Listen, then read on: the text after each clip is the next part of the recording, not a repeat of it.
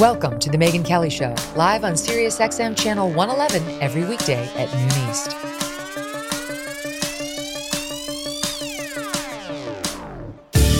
Hey everyone, I'm Megyn Kelly. Welcome to the Megyn Kelly Show. So much to get to today with the state of our cultural world in disarray. Later, we're going to be joined by one of our favorites, Maureen Callahan of the Daily Mail. I love talking to her. She's coming here right into the studio. But first, we begin with the Trump legal world, which has got a lot of activity in it right now that may be relevant to who will be the next president. The former president's legal troubles are, of course, seemingly never ending. He's facing four criminal indictments and four criminal trials over the next year or so. But Two other major cases are taking place right now that have gotten less attention but are very important. One is in Colorado. In this case, the plaintiffs seek to remove Donald Trump from the 2024 ballot altogether from one of the critical swing states. Imagine it if they prevailed and they got him off the ballot in Colorado, presuming he, presuming he gets the Republican nomination. Um, this is based on that 14th Amendment argument that we've raised with you before. We've discussed it with Professor Dershowitz Dershowitz and others. But it's now on trial. It's being tried in front of a judge out in Colorado. We'll take a look at it. Uh, over here, closer to home in New York State, Attorney General Letitia James's civil fraud case against Trump and his family business continues today, with Donald Trump Jr. expected to take the stand today. Eric Trump is supposed to take the stand later this week, and Donald Trump Sr. is also expected. Uh, and there is also news in the Georgia Fani Willis case in the DC Judge Chutkan case and more. So there's a lot going on. We've we've not been paying as close attention to it because of Israel. But today's a good day to turn back and we've got our favorites here to break it all down for us. Two expert attorneys, Mike Davis, founder and president of the Article 3 project, possibly Trump's future attorney general, and Dave Aronberg, state attorney for Palm Beach County, Florida, possibly another future Trump prosecutor. you can find Mike on Fox and Dave on MSNBC, but only here together. Guys, welcome back to the show. Thanks for having us Thank back. you for having me. Okay, that could actually happen. Like where you, you could be prosecuting, you could be defending. Uh, I I feel like I'm going to get the exclusive if that happens. So that's exciting to me. Uh, let's talk about Colorado. It really would be extraordinary. We haven't been paying much attention to it, but Colorado, he, like that's a critical swing state, and uh, if they can manage to keep him off the ballot, it'll it, it would be huge in Colorado, but it, it would be tried immediately in several other states. And there are efforts already underway in other states to get him off the ballot because the 14th Amendment reads in part no pers- person shall hold any office, civil or military, uh, under the U.S., who, having previously taken an oath as an officer of the U.S. to support the Constitution, shall have engaged in insurrection or rebellion or given aid or comfort to the enemies thereof. So, if you you're not allowed to hold office, civil or military, at the federal level or otherwise, frankly, if you previously took an oath to support the Constitution of the United States and then you went on to engage in an insurrection or you gave aid to our enemies. This is what they're using to say Donald Trump did that.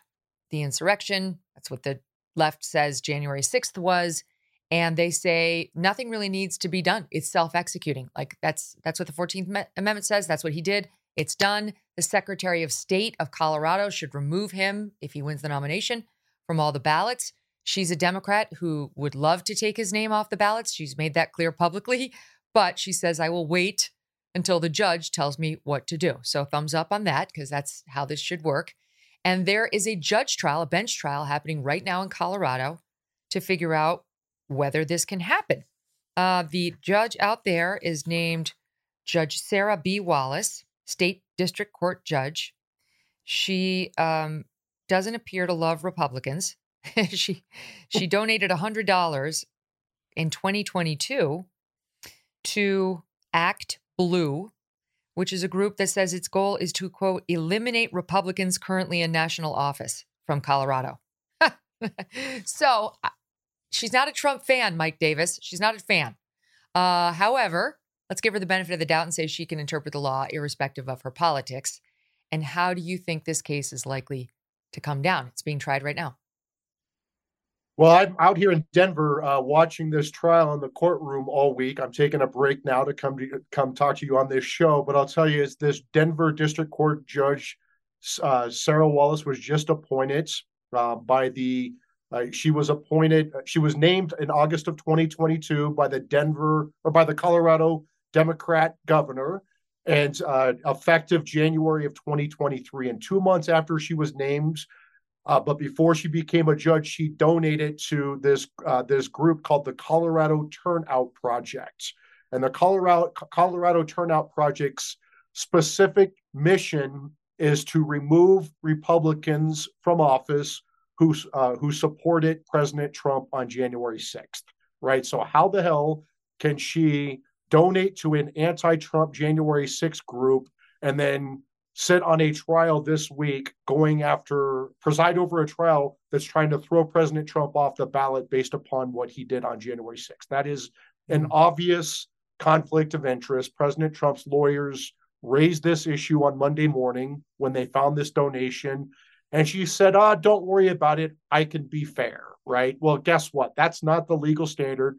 As both you and Dave know, it, that is she it doesn't matter whether she subjectively thinks that she could be fair when you're dealing with recusal issues. It's whether objectively the public thinks that she can be fair. And i don't think any objective human being would think a judge could be fair on a january 6th trial to throw trump off the ballot when she donated to a january 6th group to throw republicans out of office who supported president trump. So that's mm. that's a, a very you know that that's reversible error right there. I presume that she's going to rule in favor of these Democrats who are trying to throw President Trump off the ballot. This is an election challenge in Colorado, so it's immediately appealable to the uh, to the Colorado Supreme Court. The Colorado Supreme Court has been stacked with left wing activists, so I don't think there's any chance that President Trump wins there. All these dirt balls from New York and California have moved into Colorado and destroyed my beloved Colorado so they can smoke weed. And um, and so Dave, I think the Supreme people. Court. that, that's right. Just stay stay home, stay home, people. So now so now I think the Supreme Court of the United States, which has discretionary review, I think they're going to have to put on their big boy pants and actually take a Trump case with their lifetime tenure and pay protection. I hope they find the courage to do their job here and they're going to have to fix this because other states are going to use this Colorado precedent. States like Michigan are going to point to Colorado as precedent and try to take Trump off the ballot in other uh, swing, swing states around the country. I mean, that would be huge. It would be huge for both sides, Dave, if he actually couldn't get on the ballot, if he wins the nomination but cannot get on the ballot in these critical swing states or some handful of them. That's that's ball game. Um, it does feel like lawfare.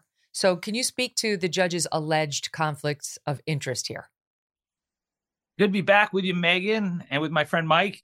Uh, first off, I don't think Colorado's a swing state, just as an initial matter. Uh, in fact, I don't see this happening in any true swing states. It's only about six swing states, and Colorado's pretty blue. But uh, mm-hmm. let's talk about the judge you know, I understand that it doesn't look good that the judge gave money to Act Blue, which is just like the general uh, clearinghouse for Democratic candidates. I mean, Act Blue is what all of us Democrats would give to. We give to Act Blue. It, it's I, I wouldn't read that much into it. She's trying to destroy the Republican Party, but the I admit that it doesn't look good. Um, but neither does the fact that Judge Cannon in the Trump case was appointed by Donald Trump. The standard for accusing a judge a judge is really high. It's it's a high burden and she's not going to be recused, and uh, nor should Judge Cannon be recused for the case, even though Donald Trump appointed her to the bench. Or when this eventually gets to the Supreme Court, if Colorado rules to, you know, to if the, if the judge rules to bump him off the ballot, I do think it gets to the U.S. Supreme Court where there are three judge justices appointed by Donald Trump, and ultimately they are going to rule, in my view, that you can't use this process to remove a candidate for president off the ballot for a few reasons. Number one, he hasn't been charged with insurrection. Number two, Section 3 of the 14th Amendment is not that clear that it applies to the president. It applies to others, but doesn't say the president. Um, and so I think that this, in the end, will not be the reason why Donald Trump is not in the White House. If he is not returned to the White House, won't be because of this. It'll be because the voters have spoken. Oh, so he's conceding the argument, Mike. A, a surprise twist for the audience at home. they agree that that Trump should not be bounced off the ballot because of the 14th Amendment thing. Can I ask you about that? Because there has been some legal debate about whether the 14th Amendment applies to somebody. Because you know the full textual version, I, I read a version with my own ellipses just to make it easier for people to follow. The longer version, disqualification from, from holding office, has other language like no person shall be a senator or representative in Congress. All right, he's not running for that. Or elector of president or vice and vice president. He's not running to be an elector. But then we get to or hold any office, civil or military, under the United States. So why wouldn't that apply to the president? Well, is it not a civil or military office to be the commander in chief and president, Dave? It could, uh, but uh, legal scholars are in dispute over this. It's not. I didn't say it wouldn't necessarily apply. I said it's not clear, and I think that is just another reason why ultimately this United States Supreme Court, six to three conservative majority with three justices appointed by Donald Trump, they're not going to remove him from the ballot. Uh, so I would agree with you guys that this is not going to happen. And um, as far as whether it should happen, I- I've never been a big fan of this argument. I think there are a lot of reasons not to put him back in the White House, but I don't think this is the best one. What's happening out there, Mike? I'm interested in your in your feelings because it seems to be an effort to persuade this judge who already seems very anti J6 and what happened. Not that anybody's in support of what happened on January 6th, but um, to persuade her that it was just just as horrible as she's heard, it was even worse. Um, what I read is that they started with uh, opening statements, then a U.S. Capitol police officer who was on the quote front lines of the quote violent assault, and then, I mean, truly one of my least favorite Democrats. And there's a long list on both sides who I can't stand. But Representative Eric Swalwell, I'm sorry, but he is like I try never to mention him. I try net. I do both parties the service of never, if I can avoid it, mentioning their worst people because I just think my audience hates them all and doesn't want to hear about them. But audience, I'm sorry, he showed up and testified in the trial, so we're talking about him. Uh, he recounted the horrors of the January 6th uh, day and the and the riot. So, Mike, what did what does all of that add up to? Just heartstrings or what? Insurrection? You have to Yeah. convince her there was one? Well, and, and here's the issue. The 14th Amendment, amendment was ratified in 1868. And there's actually a case on point dealing with disqualification of, of the of these Civil War insurrectionists. Is from 1869. Chief Justice, the Chief Justice uh, at the time, Samuel Chase, held that in order to disqualify under Section 3 of the 14th Amendment, to disqualify for insurrection or rebellion, it's not self executing. Congress has to pass a federal criminal statute, which Congress did in 1870. There's an insurrection or rebellion federal criminal statute on the books since 1870. It was last updated in, in 1948. So if you want to get President Trump thrown off the ballot, you can't go to a partisan Secretary of State or some goofball biased judge in Denver, Colorado. You have to have a U.S. attorney bring federal charges in federal court. You have to have evidence beyond a reasonable doubt. You have to have a unanimous federal jury find him guilty, a federal judge convict, and it has to be upheld on appeal. If that happens, then under this federal statute that was passed pursuant to Section 5 of the 14th Amendment to enact Section 3, then you can disqualify him. Short of that, you cannot dis- disqualify, right? The January 6th committee spent tens of millions of dollars looking for this evidence. Jack Smith has spent tens of millions of dollars looking for this evidence. There is no evidence of an insurrection because it did, does not exist, right? What happened on January 6th was a lawful protest permitted by the National Park Service that devolved into a riot. It got out of control and turned into a riot. Hmm. I want to say this, um, just going back and looking at it. Colorado's been blue for a while, but I, I would say it's definitely not as blue as you know, like my home state of New York or New Jersey and so on. Like it's it's been in play. It's certainly on the lower levels. and we've been watching the Senate races very carefully there over the past couple of cycles. But Michigan, Dave, Trump won Michigan in 2016, which is also getting ready. They actually have a, a challenge right now that Trump is trying to get rid of. Minnesota, that's a case he that's a state Trump lost to Hillary by I think 1 1.5%, 1.6%. So it was tight. You know, so this Colorado ruling, especially if it goes up to SCOTUS, could actually have a big impact on these other states. So we do need to watch it. It's also a similar challenge filed in New Hampshire and so on. Um, so I can see why the Trump campaign doesn't like these lawsuits and that it's important for them to win them, even though they don't think they, they probably agree with you that they're not likely to prevail. Um, okay, let's talk about what's happening in New York because this guy, I mean, this this judge is he's a piece of work. He obviously cannot stand Donald Trump and is not afraid to show it.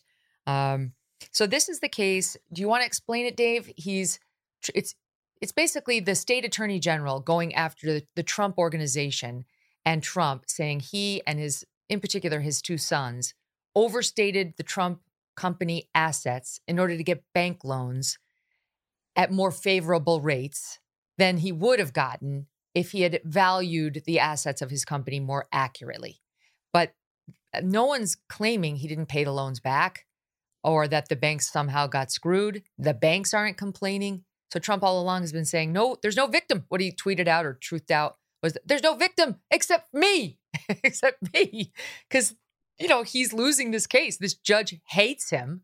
So this is wrapping up now. What do you? What do you? How do you see this case going?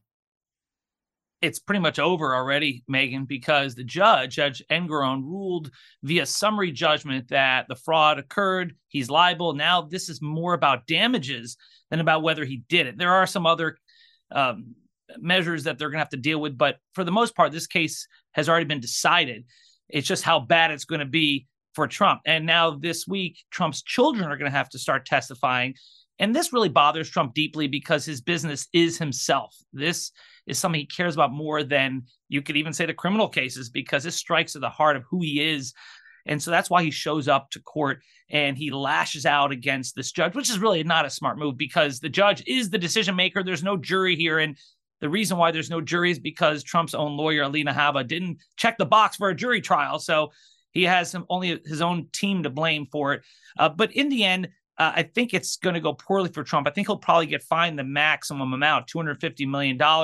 This is about inflating the value of your assets uh, including, by the way, his apartment in New York. He, it's one thing to say, hey, it's a rounding error, or hey, we're just estimating it wrong. Well, when you're estimating your apartment being three times the size of the actual size, that's that's fraud. So that's what they're saying. You can't do this to get bigger bank loans. You can't do this to get bigger insurance policies, and at the same time, deflating your property values like they've done with Mar-a-Lago to get better tax uh, rates because for Mar-a-Lago, they estimated their properties worth between 18 and 28 million. And the judge used that figure and it so upset Trump. And Trump was pissed off at the judge for it. But then the judge was like, hey, I'm basing my estimate on your own figures that you gave to the Palm Beach County property appraiser. So this is why he's on trial. And I think it's going to be a, a negative ruling for him when the damages uh, verdict comes out. I think we're going to reach another point of agreement here, Mike. Do you also predict it's going to be a negative ruling for Donald Trump by this judge? Eh, of course it is, but I, I think I need to correct a couple things. I don't think that there, there's not a jury trial because Alina Habba didn't check the box. I think this is a New York civil enforcement matter by the Attorney General's office where there's not an option for a jury, which is a head scratcher to me because that seems to violate the Seventh Amendment to the U.S. Constitution because there this this Tish James is seeking $250 million in damages. I don't know how you can seek $250 million in damages and not have a jury under the Seventh Amendment to the Constitution. And also on the valuation of Mar-a-Lago, uh, you know this better than anyone. You're down, you're down there, Dave. But I thought that that there is a law that the property assessment can't go up more than a certain percentage each year, and that's why Mar-a-Lago under the assessor's uh, value is like $18 million. But as you know, a tennis court at Mar-a-Lago is worth more than $18 million. The property down there is extremely expensive. You have prime real estate on the intercoastal waterway to the to the ocean. I I I think that to say that that's not worth that that's only worth 18 million dollars uh, in this fraud case is silly. Uh, there's a difference between how your property is assessed by the tax collector and what you pay for property taxes versus what it's actually worth. Hmm. How about that, Dave? I, yes. Well, there's a deed restriction on Mar-a-Lago, so you can't build high rises there. You're limited to how you can use the property. It has to be used as a social club, which is why you wouldn't get 1.5 billion on the open market for it. But Uh, point taken that it's definitely worth more than $28 million. Uh, that that is that is a beautiful property. Um, but the reason why it's valued at 28 million, it's because Trump in 2020, his representatives asked the property appraiser's office to keep it at that amount. They wanted that lower figure because they could pay less in taxes. And so now when Trump is bashing Judge Engoron for using that figure, I, I, think that he's hoist by his own petard, to use a Shakespearean phrase from Hamlet. It's that that's a figure that he agreed with. And that's why he's on trial there, is because on one side, he's saying, look how little the properties are worth for tax purposes, but look how much they're worth to get bank loans. And the fact that no one was hurt is really not a matter because in New York, you don't have to have a victim to be charged with fraud. And besides, you You're could right. actually. Well, I mean that case. that I've had to say is an absurdity. Like the the as a lifelong New York Stater, that law needs to change. It's absurd, but it's on the books and it's enforceable. And you know that's that's what the voters of New York have chosen. And Letitia James is an AG who's a true blue Democrat who would love to get Trump. Promised to get Trump as she was running for office a couple times. And so this is where we are. I mean, she has the right to go after him because the law is what it is, Mike. And it looks to me like Judge Engoron, who already gave Trump a, a defeat in the summary judgment motion, t- in large part, is now going to give him a second blow when he finds against him at the end of this case. However, Trump is scoring some points. I actually do think it's not totally foolhardy of him to go out there and criticize this judge who's already, you know, the cake is baked. He knows. It's, he has no chance of persuading him. But what happened with Michael Cohen on the stand this week was kind of interesting. And I heard both sides arguing about Michael Cohen but when I saw that Tish James came out and said, well, you know, he's not our star witness, then I knew. I knew exactly how badly it had gone for her, right? Like you don't have the AG saying things like that unless it went terribly for her. So, Michael Cohen, do you want to tell us what happened, Mike, or would you like us, well, like me to summarize it? You may want to summarize it. Okay, so here's what happened. Michael Cohen, who is Trump's former fixer, was like his consigliere because he was more than a lawyer. He was like I don't know, his henchman. I mean, he would just do whatever Trump wanted him to do. Um, he was, uh, he took the stand. But this is a guy who's already a convicted felon. He's served time. And so that's never ideal for any prosecutor or any lawyer bringing this guy to the stand. And in this case, AG Letitia James and her people, I'm sure, weren't too thrilled about Michael Cohen's status as a convicted felon. So he gets up there and takes the stand. And um, he tries to say first, I have it in front of me, stand by, that Trump had asked him to increase the total assets based on a number that Trump arbitrarily chose. Like, I, you got to get my assets up so I can get this bank loan. Then on Wednesday, uh, this is, yeah, last week, he gave combative testimony in the face of cross examination after he had implicated Trump, as I just stated, saying he told me to increase the assets. And he said, okay, again, that Trump had directed him to reverse engineer financial statements to increase his net worth. So, same Tuesday and Wednesday, he's going after Trump saying he's a bad guy. He told me to do bad stuff. Then Trump attorney Alina Habba pressed Cohen about earlier testimony he had given that contradicted those two statements. In particular, he gave testimony, sworn testimony in 2019 in front of Congress.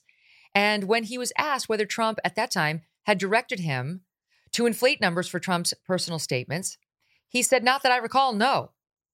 Then Alina Habba, Trump's lawyer, said, Oh, well, that doesn't seem entirely consistent with what you just told this court on Tuesday and Wednesday.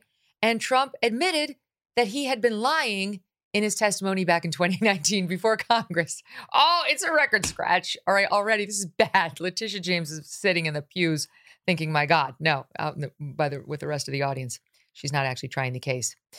After lunch, another Trump attorney pressed Cohen further on that deceitful congressional testimony. And Cohen, over the lunch break, changed his testimony, now saying that earlier testimony actually was not false. And then Trump's lawyer said, So Mr. Trump never asked you to inflate the numbers on his financial statement. And Cohen's now answer was correct. so he's, I know. So he's going with first he says he told me to do it. Then they say, You didn't say that at your 2019 congressional testimony. Then he says, Well, I was lying then. Then he comes back on the stand and says, Actually, I was lying just when I said I was lying then because actually he never did tell me to do it. I mean, it's this guy, he can't even keep his lies straight. And that is what led Trump to abruptly leave the courtroom and declare victory outside the courtroom, saying the witness just admitted that we won the trial, uh, that he never asked me to do any of this, that he did it. And, you know, no one's going to trust Michael Cohen. That's when Trish, uh, Letitia James came out and said, oh, he's not our main witness. He's not our main witness. But the judge did not strike Cohen's testimony. The, the judge did not rule in Trump's favor on this point, Mike, because he said there's a mountain of evidence that supports the idea that you, like a mob boss, didn't have to give the order directly. You you could do it with your eyes. You could do it with a wave of a hand. I'm giving this judge a better accent than he actually has. And when they asked for a, re- a verdict in their favor, he said, absolutely denied. So, what do you make of Michael Cohen's role, his recurring role, frankly, in Trump's legal troubles, Mike? I think Michael Cohen may have realized that, oh crap, the statute of limitations is like five years for perjury to Congress. And this is 2019 testimony. We're in 2023. Crap, I could be charged for perjury to Congress. So maybe I should fix that. So I think Michael Cohen's testimony was disastrous for Tish James. Uh, it, it just shows that the wheels have fallen off the clown car in this New York fraud case. And let's just step back and remember this. How is it fraud for a businessman to pay back sophisticated Wall Street banks in full on time as agreed with interest? I, I I'm still trying to get my head around this idea that somehow these sophisticated Wall Street banks were defrauded by President Trump. And I'm trying to get my head around the fact that somehow the public was de- defrauded by these transactions between these sophisticated Wall Street banks and Trump. Well, and he also had disclaimers in all of his loan applications and his financial statements, Dave, saying, do your own homework. You know, kick the tires on your own. These are my representations, but you've got to figure it out for yourselves. And these were not podunk, ma and pa uh, investors. These were, it was, you know, Citibank. It was huge banks that have due diligence teams that, and this is why they're not complaining. They understand perfectly well that they were not victimized by Trump. Well, first, uh, as we discussed, the law doesn't require there to be victims. But secondly, you could say that they were victimized because had they had accurate numbers, they wouldn't have given Trump as favorable a rates as they got. They would have made more money. So, in that sense, they were victimized. Plus, the disclaimers that he gave were pretty vague. It wasn't like he said, "Hey, these are fraudulent numbers. We're making them up." Uh, it was. Uh, it reminded me when I went after Miss Cleo years ago. You remember the Jamaican Shango shaman, late night psychic? Miss Cleo, what'd she do? well, I was the guy who took her down. That was my claim to fame. uh, I don't like Dave anymore. No, we used to call him all the time, Mike. Remember that? call me now. Late at night. Well, on the screen, it would say, We're for real. We're psychics. We're for real. On the bottom, it would say, For entertainment only. And that reminds me of Trump's disclaimers. It's like this little, you know, disclaimer. It's kind of vague. That doesn't undo all the alleged fraud that's out there. So that's why, I mean, he's going to lose this case, if nothing more than the fact that, you know, you've got a judge who clearly, by the fact that he said, what was the term he used uh, when uh, absolutely they, denied? Right. When a judge tells you absolutely denied as opposed to denied, you know you're in a lot so of trouble. True. Yeah. So, but, and, and so Dave, last, but put it in perspective, like what, why? Because Trump does clearly care about this case very much. He does not have to be there, and he's showing up. Two out of his kids, two out of his three kids are showing up. And no, Ivanka's showing up too. She's been ordered to give testimony, though she was released as a defendant. She's coming next week.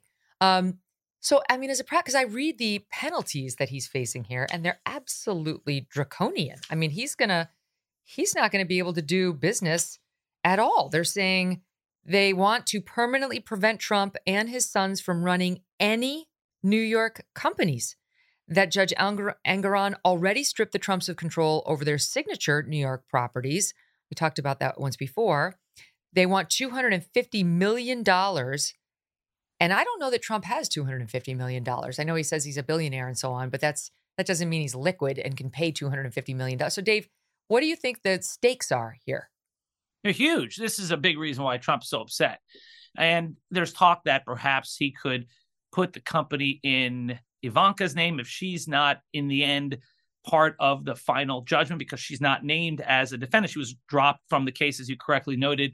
Or he could set up shop in Florida where he lives now. He's a resident there. But this will really strike to the heart of the Trump organization. This is really damaging to him. And you're right. I'm not sure he's liquid enough to pay a $250 million fine. I wonder if that could come from his supporters around the country who were eager to pay for his election defense when the money didn't really go for election defense. So we'll see what happens. But there's no doubt this is very potentially damaging for him, even though it does not involve potential incarceration. Mm. Mike, he clearly cares about this one uh, you know, to the outside world, it may feel like oh, his, freedom's not in jeopardy, but his businesses, the thing that made him famous is right. This businessman in New York, he's declared bankruptcy before. I was in New York when it happened. They had those little coffee cans at your local coffee kiosk kiosk with like a help Trump as a joke because he was he declared bankruptcy, but he, he was still a millionaire. It was kind of a you know it was a business decision. In any event, is there any chance that when Trump runs for office in November 2024 as a result of this case, he's not only going to be a potentially convicted felon, but a bankrupt one? I don't know if you can discharge fraud damages in, in bankruptcy. So, I mean, this this might be a case that has to get resolved by the Supreme Court of the United States as well on constitutional grounds. First of all, this judge just entered summary judgments before the trial even began. Uh, when there's conflicting evidence about the valuation of Mar-a-Lago, he just said, "I'm gonna." There's there's no conflicting evidence. I'm gonna I mean, this this judge is such a goofball. He couldn't even pretend to be fair. He couldn't just wait until the end of the trial to rule how he was going to rule. He did it at the beginning of the trial because he's a goofball. He's a partisan hack. And then, like we like we discussed, there's no jury here when you're seeking 250 million dollars in damages. So I don't know how that passes muster under the Seventh Amendment. So there there are some clear constitutional issues, even if New York laws is as screwed up as Dave says it is mm. I think that you might have a problem with the U.S. Constitution. It almost certainly is. Having practiced law in New York for a long time, yes, I my money is on it is as screwed up as Dave suggests. Stand by because there's much more happening in Trump world and elsewhere. Uh, we're going to pick up a couple of other cases, non-Trump related, right after the break. Don't go away. If you've never had a reading from a real psychic, try us right now for free. Your father had a stroke at a young age, did he not? Right. Did you get strep throat a great deal in your late teen years? Yes, I did. Okay. His eyes are almost spooky. They're so pretty. That would be my ex boyfriend. The Five of Swords is next to him, and that means that he is away. Yep. Did you think Cleo wasn't going to see that? Oh, I knew you were. Oh, you go, girl. Dave. Good for Danny. hey, hats off to my team. That that actually was Debbie Murphy, of course, Canadian Debbie, uh, yeah. who found Miss Cleo, who you put out of business. Atone, sir, atone. Look how she helped uh, that young woman with her boyfriend problems. Right. Uh, the thing about Miss Cleo, and, and kudos to Debbie for finding that, is that she was a Jamaican Shango shaman psychic who is neither Jamaican nor a Shango shaman psychic. Everything was a fake. was her name Cleo? Uh, no, that was her stage name. It was Youree Dell Harris. Spectacular. I not guilty. love, love, it. See, see, Mike, Dave has done some good in the world. Um, okay, I want to finish up with one Trump thing before we move on to a couple of others, and that is the gag order. He's been gagged in the New York State case that we just discussed too about his business. Whatever. It, the judge doesn't want him making fun of the judge's law clerk who's pretending to be a judge sitting right next to Judge Engoron. What? What? I don't care that much about that one. Trump's not really listening. He's getting fined five thousand and then ten thousand. Good luck to that guy if he tries to put Trump in jail as he's threatening. Not going to happen. But the one in the DC federal case, case is more interesting, Mike. So the January 6th case brought um, by Jack Smith in, in DC about the alleged insurrection, uh, not to be mistaken with the federal case about the documents at Mar a Lago. The one in DC is being tried by Judge Chutkan, who really doesn't like Trump. That's been clear. She's been very, very, very hard on all J6 defendants. And she's implemented a gag order on him that even now the ACLU has stepped in to challenge as uh, in violation of the First Amendment, the, his right to speak and the public's right to hear him. So, what is happening with that gag order, and what's your opinion of it? Yeah, just a side note Judge Chutkan even denied the ACLU's ability to file an amicus brief. So, she just doesn't want to hear it at all. So, this Obama DC judge, Tanya Chutkan, has teamed up with this Biden special counsel, Jack Smith, to put this unconstitutional gag order on a criminal defendant. If there is anyone in America who needs the First Amendment right to speak out, it is a criminal defendant. Uh, and to speak out against the prosecutor, against the judge, against the court staff, against the process. That is clearly protected by the First Amendment. This is an illegal prior restraint on President Trump's First Amendment rights. The First Amendment protects Americans, including criminal defendants, not the government, including Jack Smith's bruised ego. The Sixth Amendment guarantees the criminal defendants' right to a fair trial, not Jack Smith's right to a fair trial. And the local criminal rule to which Jack Smith and Judge Tanya Chutkan cite, I think it's 57.7, talks about protecting the accused, the defendants. And so they started doing these gag orders on these criminal defendants, criminal defendants with Roger Stone. And this is a very dangerous precedent. They're saying they're saying they're trying to do this so they can protect witnesses from intimidation. There are federal criminal statutes on the books right, right now for obstruction of justice including witness intimidation. So if, if, they think President Trump is intimidating witnesses or intimidating court staff or in, intimidating the prosecutor, charge him under the criminal statutes, but don't put this unconstitutional prior restraint on his First Amendment rights. Hmm. What do you make of it, Dave? I have to disagree with my friend Mike. Now, the, the, Judge Chutkan uh, implemented a partial gag order. She said that if Donald Trump wants to criticize the Biden administration and call this a political persecution, he can do so. He just can't intimidate witnesses. He can't go after and start attacking prosecutors and the judge because you do so, you put people's lives at risk. And look, this is not unprecedented. SBF, Sam Bankman Fried, is also subject to a gag order. Roger Stone, as Mike said, was subject to one. And look, I've never seen any criminal defendant in my jurisdiction uh, use such inflammatory language. And I can tell you that if anyone did, they would be in jail. The fact is, is that Judge Chutkan stayed her limited order to allow Trump to appeal. And then only after he attacked Mark Meadows, an important witness in his social media post, then it was re implemented. So he's been given a lot of the benefit of the doubt because he's a former president running for president again. And I think this gag order strikes the right balance here. Hmm. All right. So you mentioned Sam Bankman Fried. I wanted to touch on that case too, because that's expected to go to the jury, I think today, Wednesday. He's been tried for conspiracy to commit several versions of fraud, wire fraud, mail fraud, you name it, which has a little bit less of an of a legal burden than proving just fraud, than making it just a pure fraud case. It's these are conspiracy counts to commit fraud. The star witness, but there have been a few of his top emissaries within his crypto company, FTX was his ex girlfriend, uh, Caroline Ellison, and she took the stand and blamed it all on him. And basically, what he's accused of doing is having this crypto exchange, FTX, and this hedge fund investment firm called Alameda. And his girlfriend was running Alameda. And Alameda wasn't making very good investments. Things were going south as the crypto market was deeply troubled. And instead of just being honest about that and giving investors bad news, they started borrowing funds from FTX and the crypto exchange. That's a no no. And apparently, there was a big meeting. She testified about it in Hong Kong. She held it with her friends. She looks about 14. To think of this woman hosting a big meeting of all these Alameda hedge fund people, saying to them, um, the shit hit the fan and we kind of had to borrow some money from FTX. And then some of the FTX people wanted their money back and we don't have it to give. So that's bad. Anyway, she's blaming it all on Sam, saying this is all Sam's idea. This is his vision. And that's pretty good testimony for the prosecution, Dave, his lawyers are painting him as a hapless kind of doofus who didn't know what he was doing, wasn't committing fraud so much as negligent management of a business. Do you think there's any chance this jury is going to buy that? No, I, and I don't think he helped himself on the stand. He came across as arrogant um, and a doofus. I mean, he at, was asked to read something and he used like an infomercial voice, you know, and and it really uh, came, ac- came across like he's like a Miss Cleo voice, right? exactly.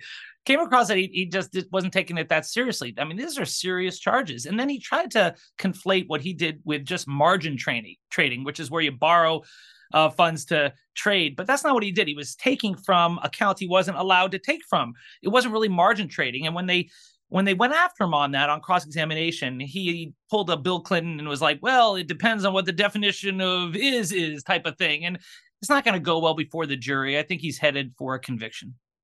Mm. You know, the judge, Mike, said something like, I can't remember what the phraseology was, but something to the effect of part of the problem here is Mr. Bankman Fried has a unique way of answering the questions. And that does telegraph, and he was annoying, according to the lawyers and the journalists watching it. Uh, that doesn't bode well for the jury to like him, where you can see the judge. I mean, the judge is so irritated he has to make a comment like that. The other thing is, um, apparently on direct examination, he was loquacious. He was giving long answers, but they were reasoned and they had, you know, a, a normal story arc to them. And then as soon as he got on cross, it was, I don't remember. I don't remember. I have no idea. I can't remember anything. He went right to, I mean, you tell me, does any jury buy that when somebody remembers everything on direct and then forgets it all when cross examination starts? I mean, this guy is a total scumbag, and I am pretty confident, very confident, that the jury is going to hate him, and uh, he's it's not going to end well for him. Mm-hmm. I think you're right, and uh, I think it's going to be a pretty quick verdict. He could be in jail for 20, 30, 40 years. I mean, realistically, he could he could easily get a very hefty sentence. So we'll see, and then we'll have to deal with his his parents who are also taking the money, knowing about the problems with the company. Um, okay, Last but not least, Israel.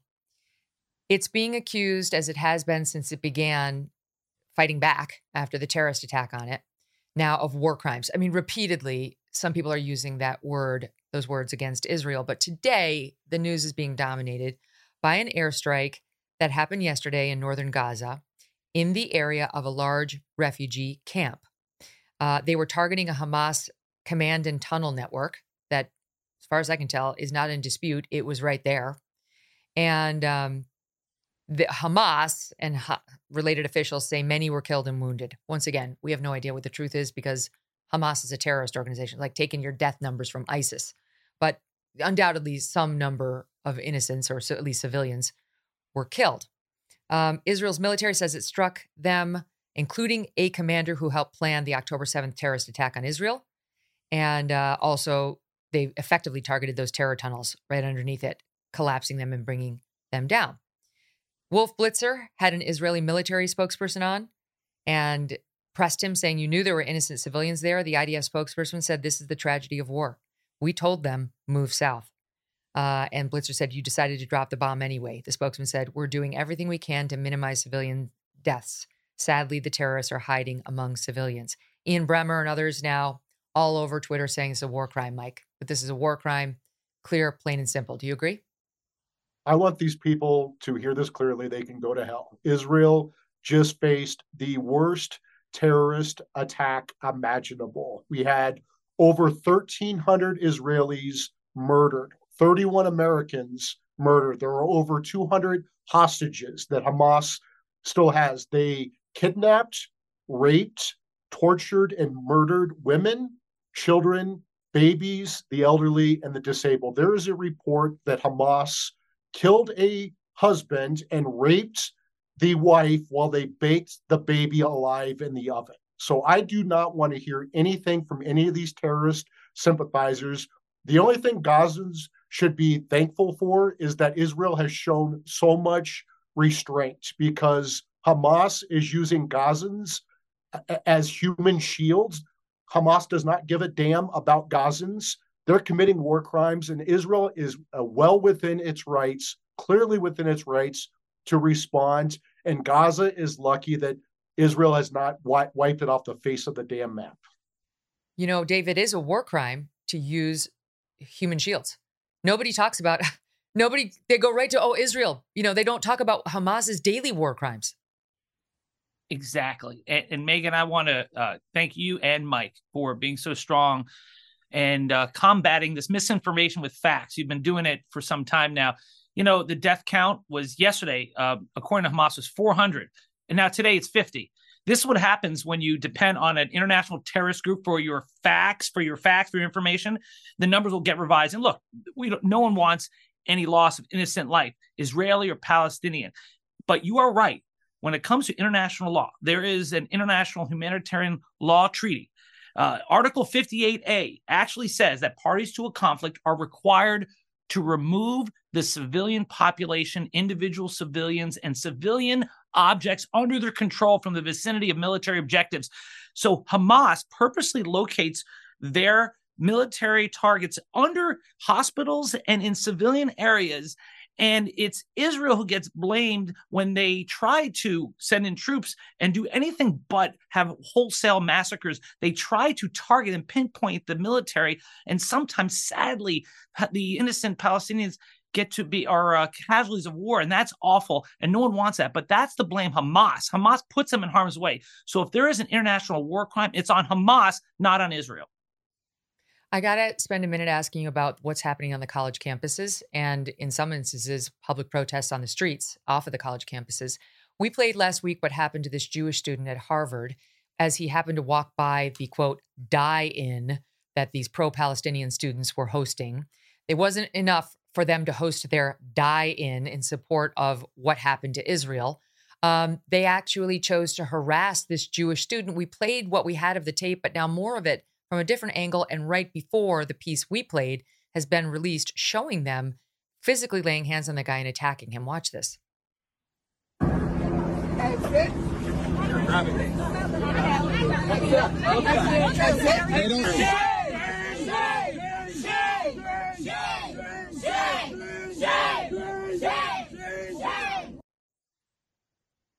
Mike, we've seen them bring in the cops, consult with the FBI in and Cornell, where that guy was just arrested. Some 21 year old student uh, was arrested for those disgusting death threats against Jews there, saying slit their throats. Turns out to be some engineering student. How about this? This is also a crime. Yeah, I, I would say this. This is outrageous that it is just blatant open season on Jewish Americans all over the country, particularly on college campuses. And I would say this to the Biden Justice Department, to Kristen Clarke, who is the Assistant Attorney General for the Civil Rights Division.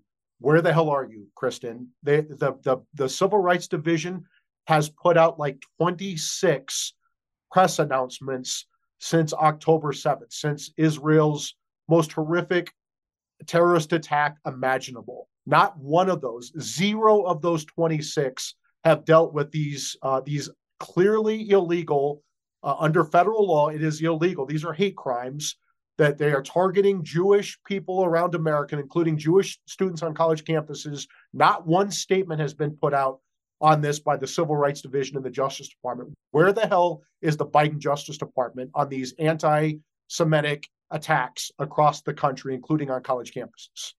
What about it, Dave? Well, that video you show was so troubling. That that kid was not attacked because he was Israeli. He was not showing an Israeli flag. He was attacked because he was Jewish.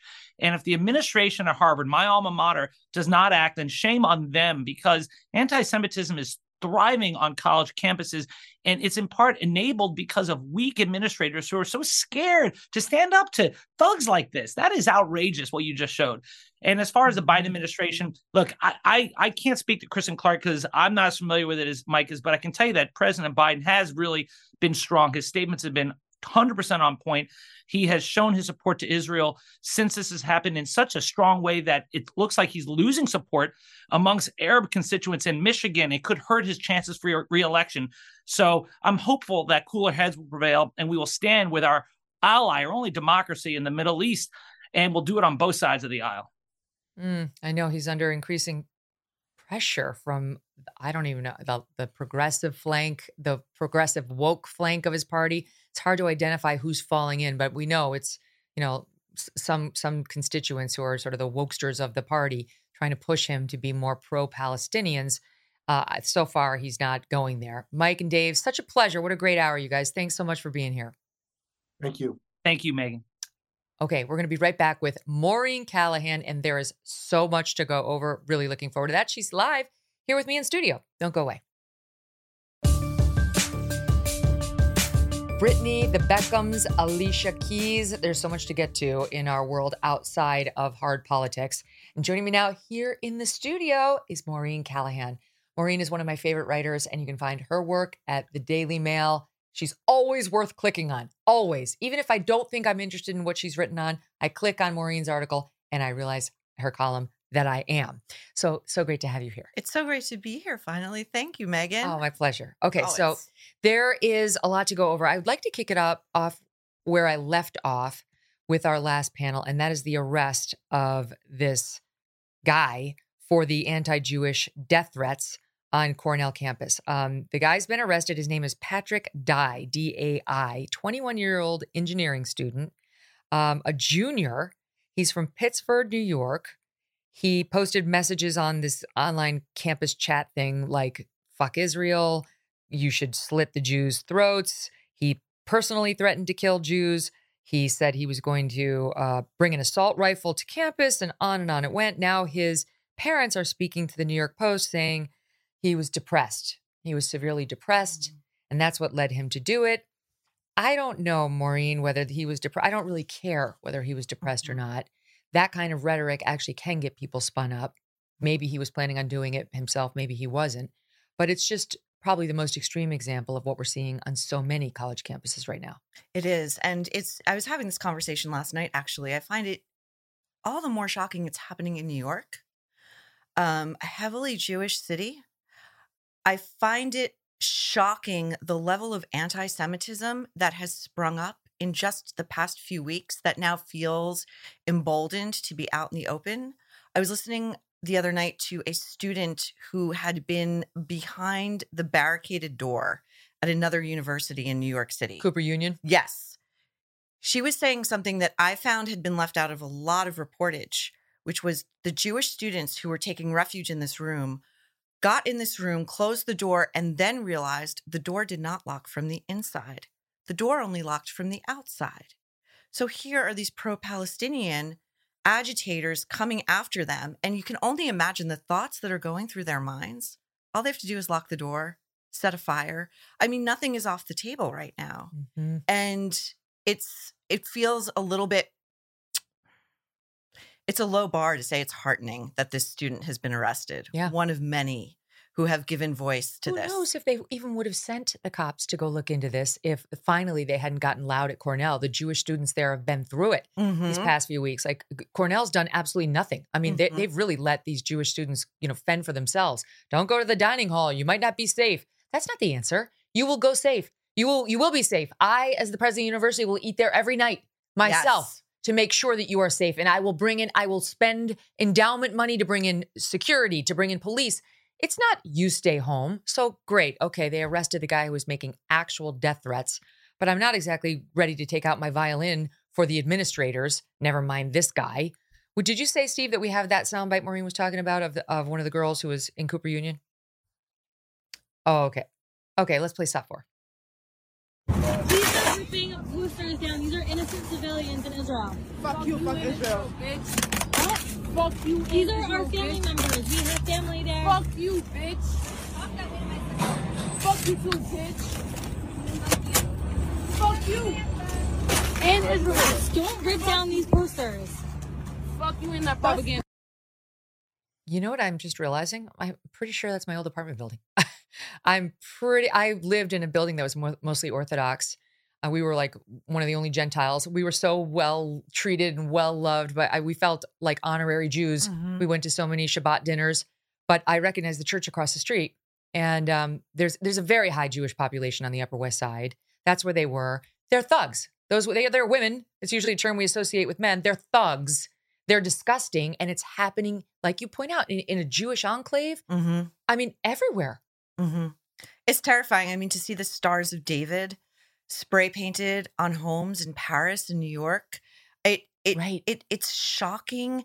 It's you know, I was listening this morning to one of the New York Times's podcasts, the daily coverage Yeah. of this war, and they they devoted half an hour to talking about how unfair it was of Israel not to give the Palestinians and the world at large basically their playbook for how they're going to retaliate, how they're going to try to recover these 200 hostages that, let's be real, Hamas is using as human shields. Mhm. To see these protesters, many of whom in New York City identify as non binary, LGBTQ, plus, Right. waving the Palestinian flag when this is a group that would throw you off the nearest roof at the first available opportunity is mind blowing. And to your point about the universities and their spineless reaction to this anti Semitism, all you have to do is imagine any other cohort threatened in such a manner any other minority cohort and the reactions on these left leaning campuses. Mhm. They say that the way to determine whether it's anti Semitism, because you can criticize the Israeli government all you want. I mm-hmm. mean, many in this country have been doing that very robustly for the past year plus, as they've had this massive judicial dispute over there, the internal Israeli politics. Many people have been critici- critical of Israel, of Netanyahu. That's not anti Semitism. This is. And they say the definition is one of the definitions of anti Semitism is if if it's reserved for this group, if you wouldn't be getting into these criticisms if it were another group, then it's anti Semitism. And since when, you know, I was talking the other day about 9 11 and we went and we bombed the hell out of Afghanistan. Nobody was going into Afghani villages and saying, reporting live on the number of civilians who have been taken out by the US's latest bomb. It was over here too.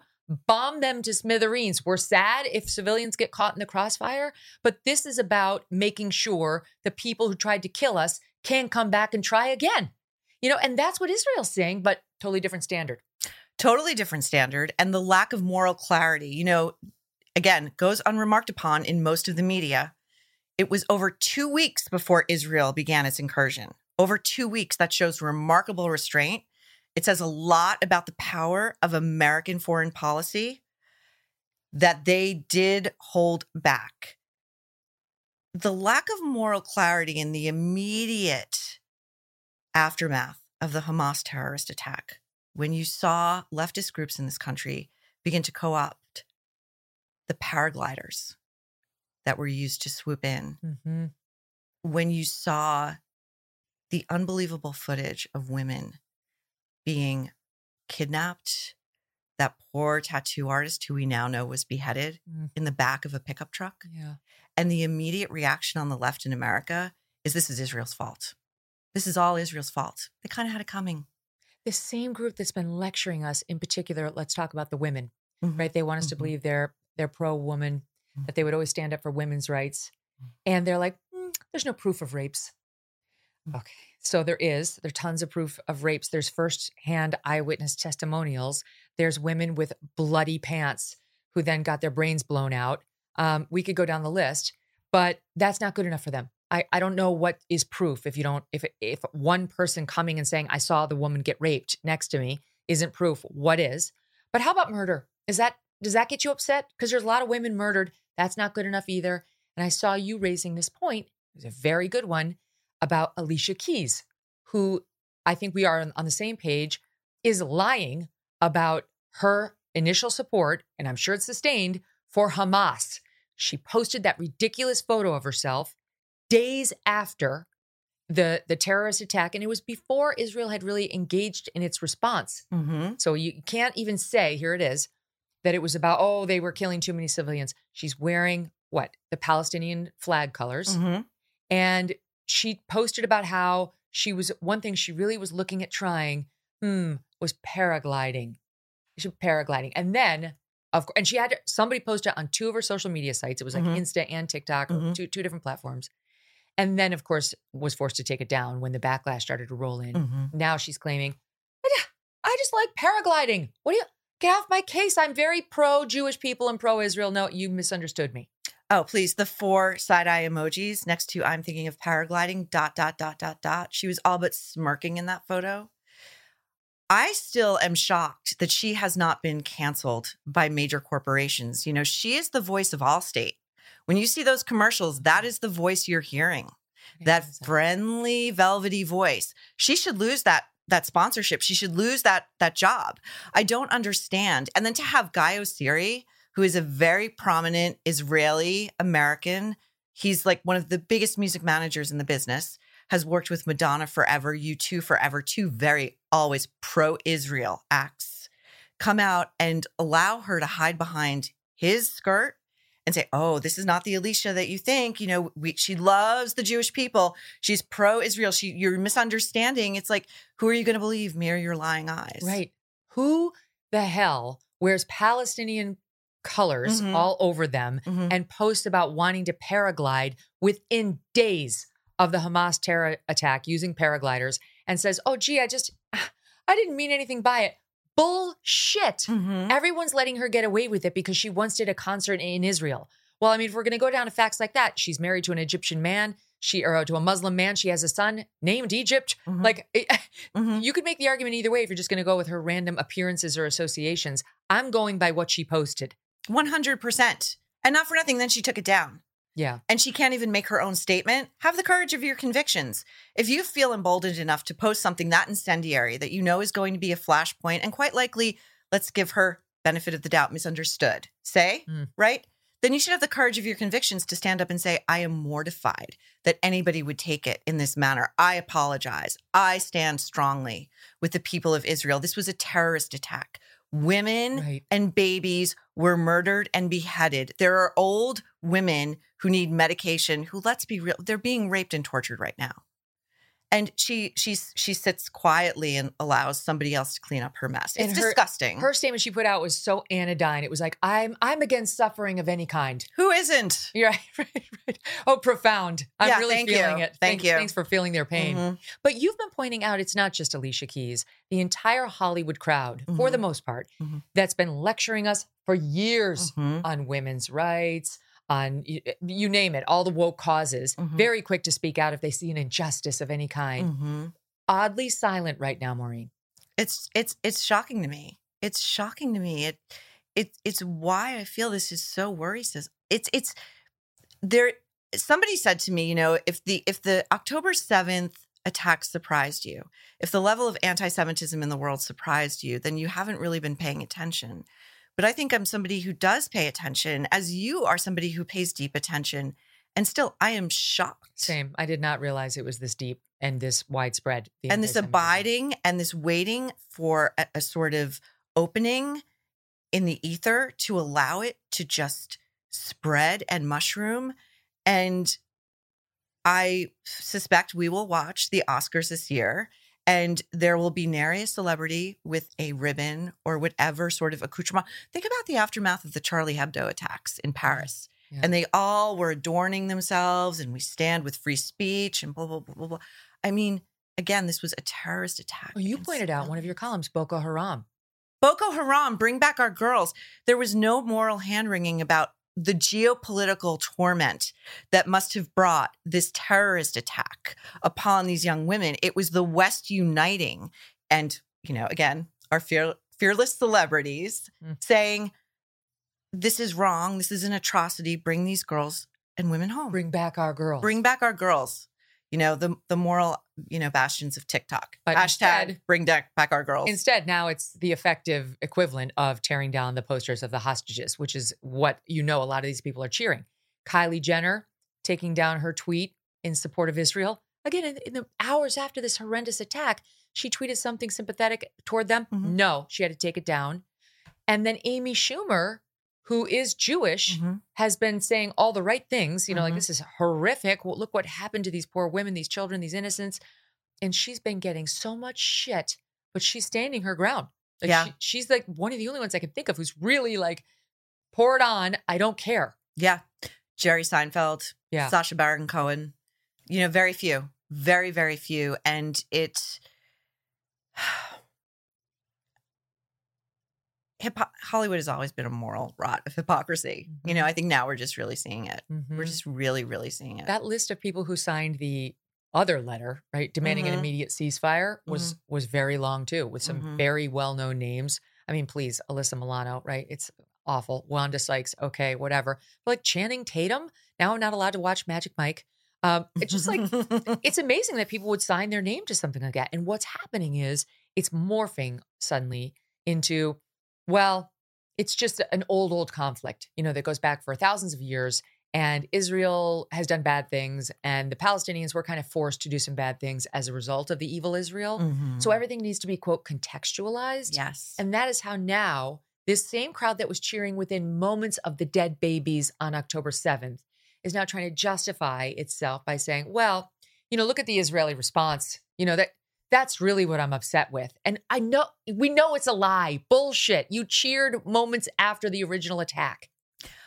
All you have to do is listen to those who survived that attack on Israel on October 7th. There was an incredible story on 60 Minutes of a grandfather who was former IDF who basically traversed miles and miles and miles to get to his family that was hiding in a safe house and along the way saved about three other lives but when you you the unfathomable uh, assault on civilians ripped from their homes in the middle of the night when you think about the sophistication of this attack you know it took an isis level attack to an unthinkable level and the next one will be even worse Yeah. it will be even worse but one of the the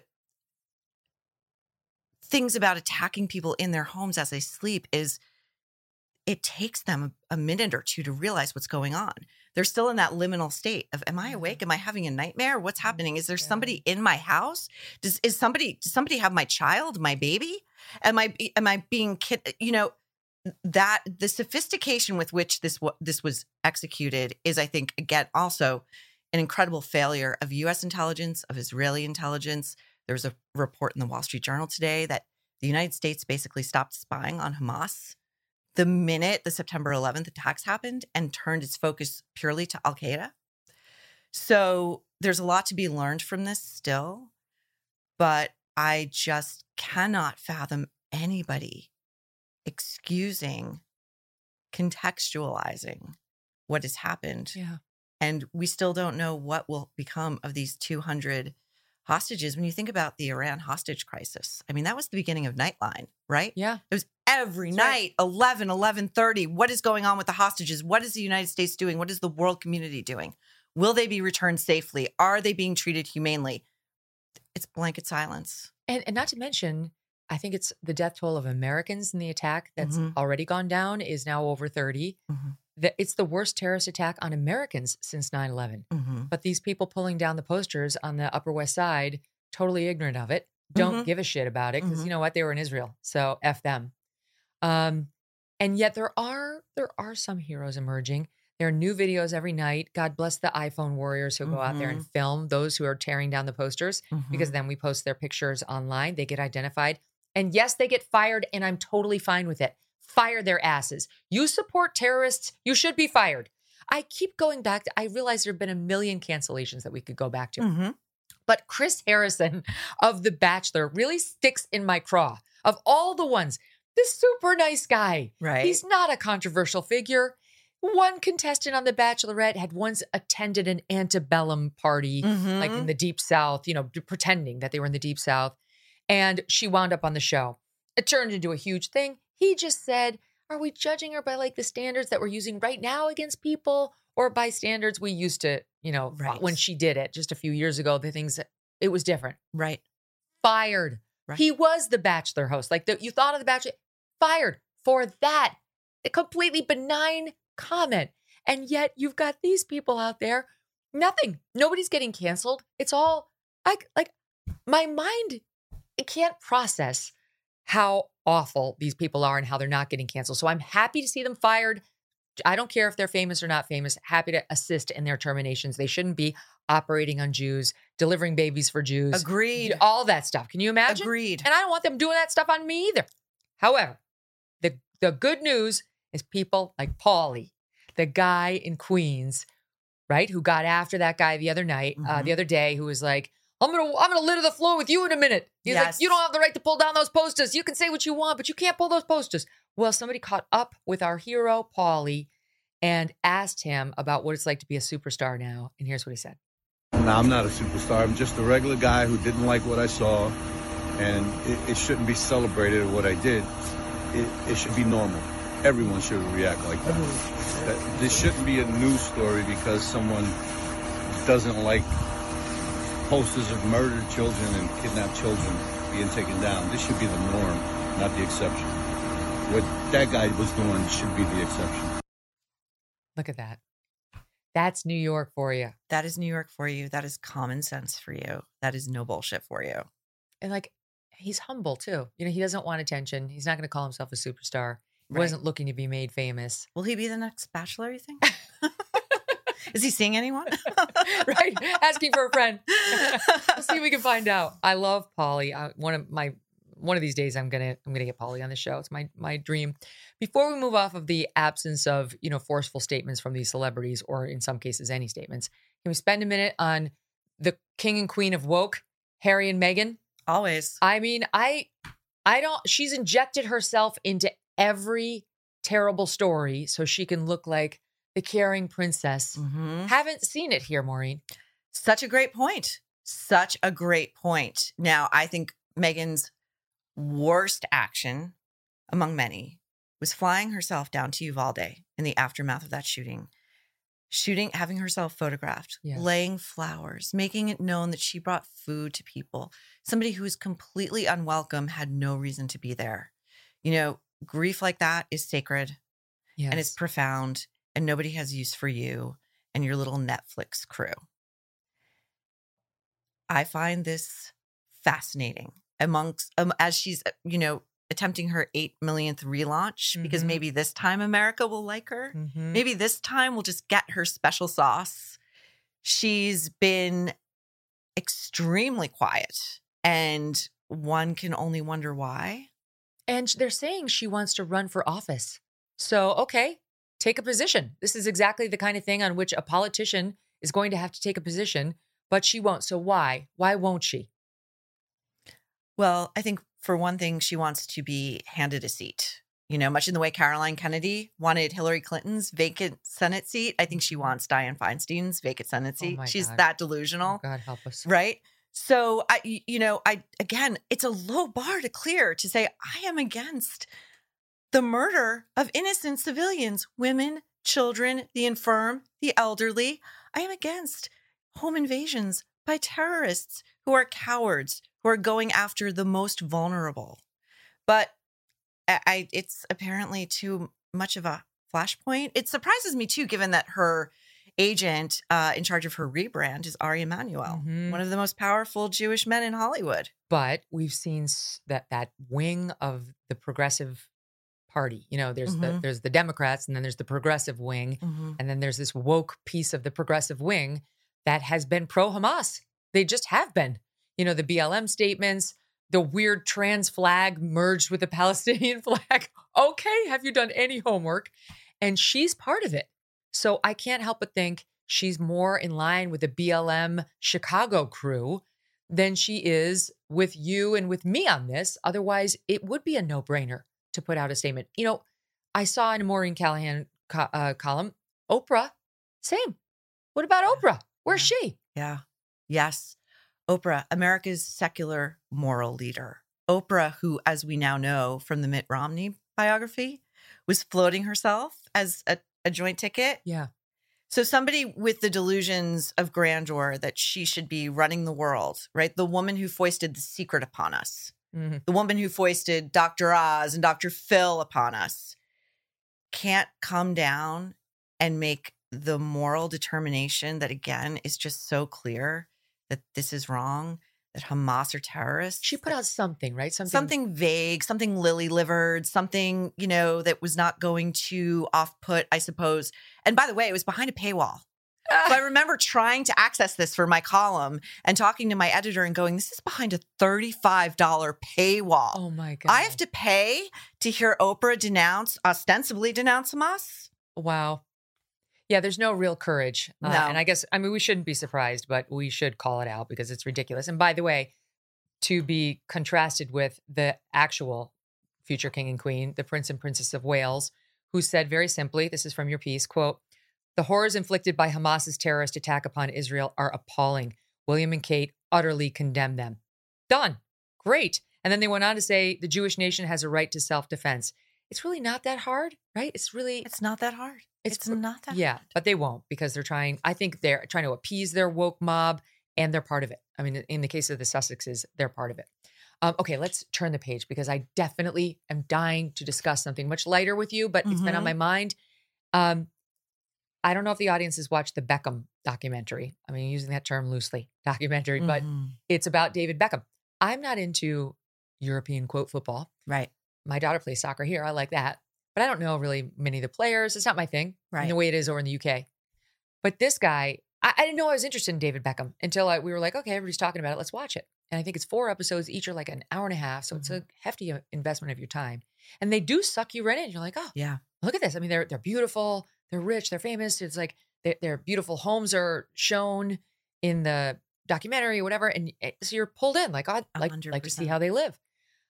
And I'd like to know she doesn't say anything publicly ever, right? She's only known for Mhm. her, you know, that face right there we're showing where she doesn't smile in any of her Yeah. right? So it kind of leads to an impression that like maybe she's a bitch. I don't know. Dour, unhappy. What a surprise. Mm-hmm. She isn't. Mm-hmm. But I said to you when you sat down on the set, I watched the thing. I'm like, I love this. This is so interesting to me. What a life. What a guy. Blah, blah, blah. And then I read your piece after. I was like, I have been fooled again. because I agreed with virtually all of your points in there Oh. about what was really going on. Mm, And the obvious, now that you pointed out, you know, I got sucked in, Maureen, but the obvious massaging of the message and the skipping past scandals I didn't even know about because they chose not to feature them. exactly. Scandals that, by the way, have been largely scrubbed from the internet. You can maybe find the one affair that was sort of the the real corker that the That's UK all I thought there was. They, they made a vague reference to it. They that somebody Mhm. had accused him. That's all I thought there was. hmm Keep going. So there were there were more than one, but the UK press, their libel laws are so stringent that they were only able to report on this one because she had video and text messages and all this corroborating evidence that he could not really sue for. The I thought the Beckham documentary was fascinating. I too was like, I, I don't care about English football, you know, Beckham, he's fine, whatever. The, it it really struck such a marrow. It, it was 90s nostalgia. It's a kind of global fame, you know, this coupling, this superstar at their height, they were sort of just this incredibly fascinating yet also tacky couple. You mm-hmm. know, the purple thrones at their wedding and Yes. Buckingham Palace and all of that. And then as the documentary proceeds, you see there's this other story. There's Victoria Beckham, who is actually keeping her family together. As David Beckham continually does this thing that is, I, I found incredibly cruel and passive aggressive, where multiple times they would settle in another country for his work, for his jo- job, get the children all enrolled in schools, and she's getting a little life going for all of them. And then he'll call and say, I'm switching teams and we're moving to another country. And she'll say, When? And he'll say, 12 hours. Yeah. And this happens more than once. Right. And there are also moments where he's undercutting what she's saying. That moment, I found it strange in the documentary where she's talking about how they were both working class. Oh, wait, we have that. We have that. I'll tee it up and then you can take it. Yeah. Um, this is SOT 11. both of our parents work really hard. We're very working, working class. Be honest. I, I am being what car honest. did your dra- dad drive you to school in? So my dad did. No, one answer. My dad. What well, car was it? all right, it's not a simple answer what because. car what did you get your dad to drive? It you to depends. No, no, no, no, no. Okay, What in the car? eighties, What- my dad had a Rolls Thank Royce. you. Door slam. Uh, that, that one was funny. It was great, but I thought it was so telling. I th- like he was outside listening to her one-on-one interview, and he heard something he didn't like, and that wasn't part of the narrative that he preferred. And so in he comes, and he's grilling her like a prosecutor. It's He like is. the OJ trial. I would Like, kill what- Doug if he what- did that to me. What kind of car? What kind of car? What kind of car? No, be honest. Yeah, a Rolls Royce. Heaven forbid. You know. I want the truth. Yeah, she's keeping Brand Beckham together. She's just doing this little heavy lift over here, you know. But and I found it fascinating too because I always watch documentaries like that that have clearly been commissioned by the star involved and then sign on a director who's willing to hew to a particular narrative. Same with Harry and Meghan, Mm. where they still manage to leave in these telling details that clue the audience into what the editors and the filmmakers really think of these subjects. Mm, With the Harry and Meghan one, for me, it was the moment where she did that deep mocking curtsy. yes. And he's looking on silent, but with this very pained, humiliated expression. And she, she, uh, you know, lifts herself up with this very self-satisfied smirk, and that was it. That, that to me was the damning, defining moment of that six-hour. so true. You know, and I feel the same thing was was true with the Beckham documentary. Even getting an insight into just his rampant OCD oh, it was crazy. and He- how insane it must be to live with him. Well, you can see how this person who achieved unbelievable success on the soccer Mhm. field, football field, yeah. um, you know, had such success because he, like a like a Kobe Bryant, he just outworked everybody. Yeah. he, he just put way more time into it. Um, but he now in retirement from actually playing, at least, what do you do with all that OCD, all that energy, all that lifetime of experience Mhm. of doing something over and over and over and over? Well, we saw. Yeah. I mean, the scene in the kitchen where he's like scooping out the ashes and the candles Yes. and like placing everything back. And then, and Victoria's looking on from the dining room and he's saying to her, Well, where are you going? What are you doing? And she's going, I'm going to work. And he's like, Work? What work? You know, like almost mocking her. Yes. And then, well, he he knew. He was like, "Oh, is it your fashion brand?" And finally, she's like, "No, I'm getting a facial." And he's like, "Uh huh."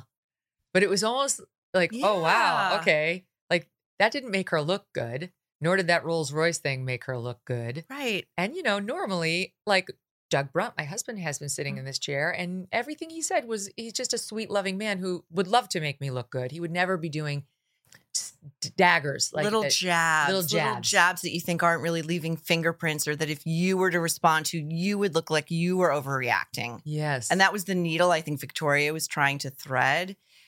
I read that Beckham had been having dinner with Leonardo DiCaprio and said, I want to make a documentary about my life. Do you think Netflix would be interested? So, hell yes. right. So, but this is his legacy play, right? This is enshrining the Beckham legend. That's what it should be called. Beckham, my story. Yeah.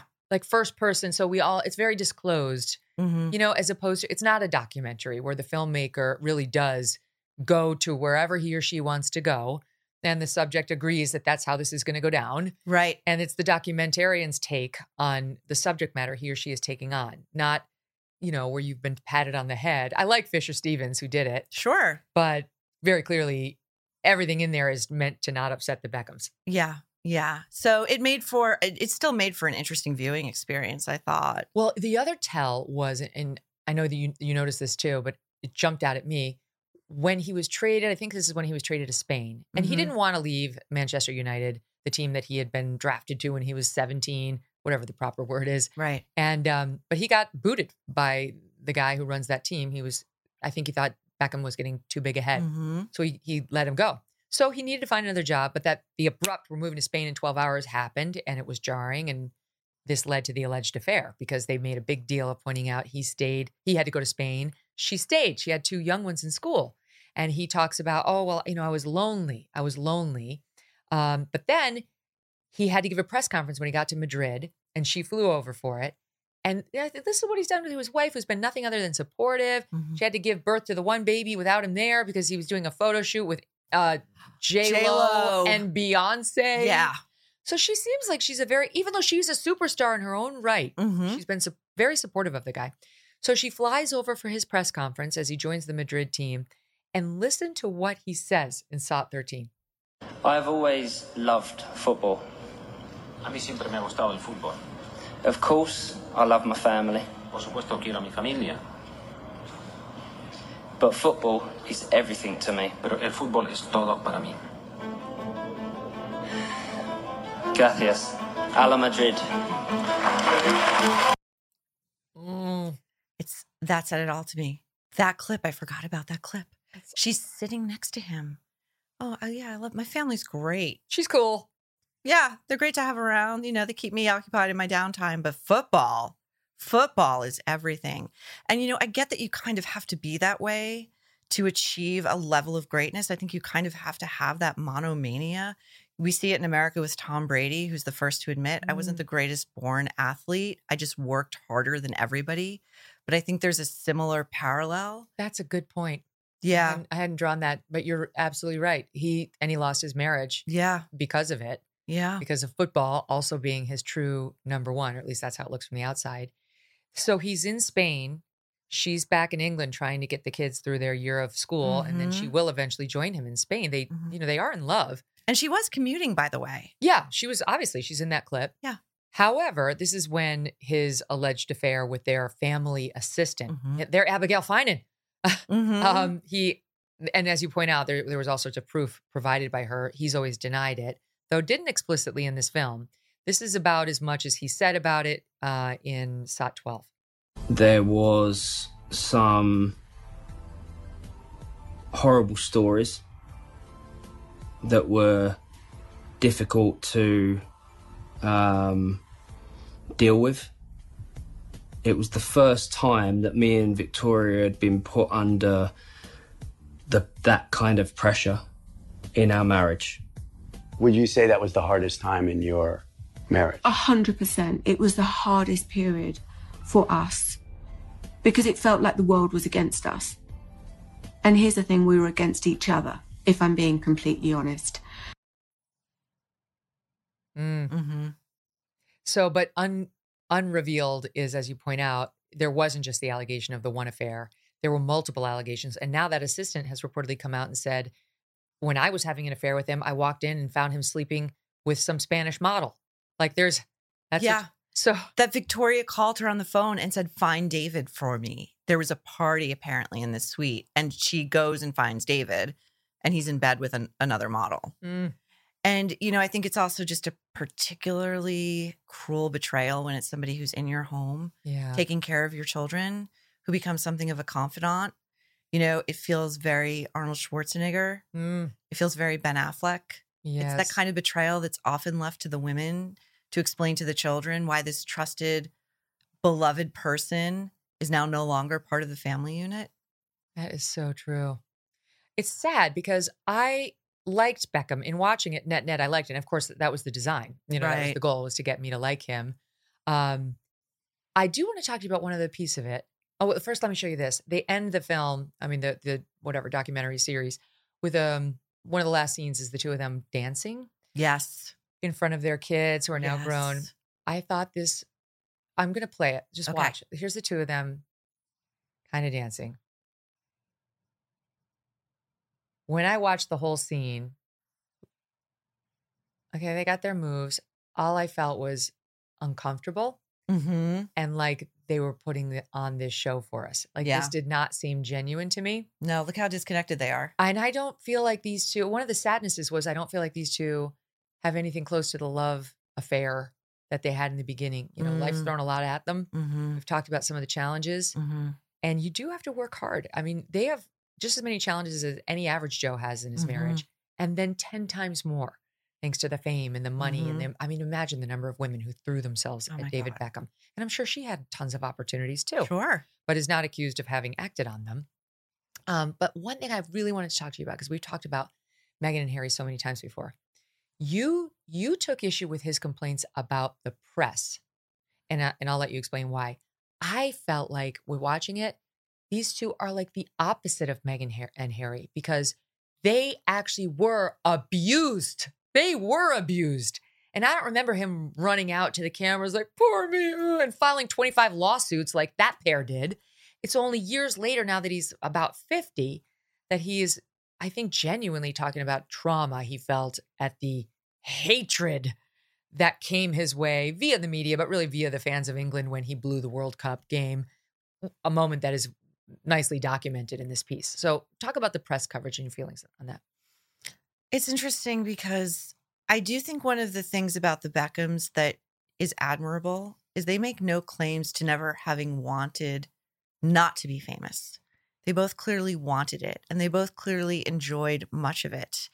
And they also came of age as extremely famous people right before the advent of social media. So there was a lot more they could do to control their image and their narrative. And you see it even now to this day. And I think part of the fascination with the Beckhams too is that David Beckham does have a lot of goodwill. He is an incredibly compelling character, a true mm-hmm. rags to riches story.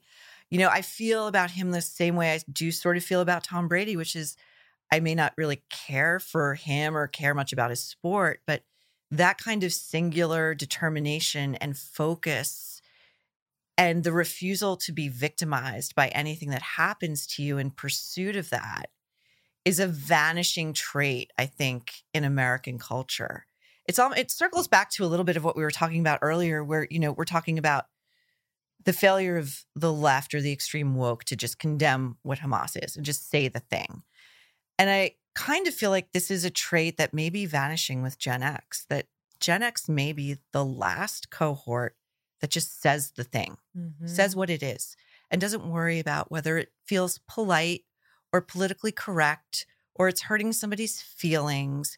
You just sort of say what it is and then deal with it. And I worry that that's a quality that we're losing in the national discourse. And I think it's going to be devastating if we do. Mm. That's the one upside of what's happening on these college campuses right now is they I realize why they're doing it, but they're suddenly discovering their commitment to free speech.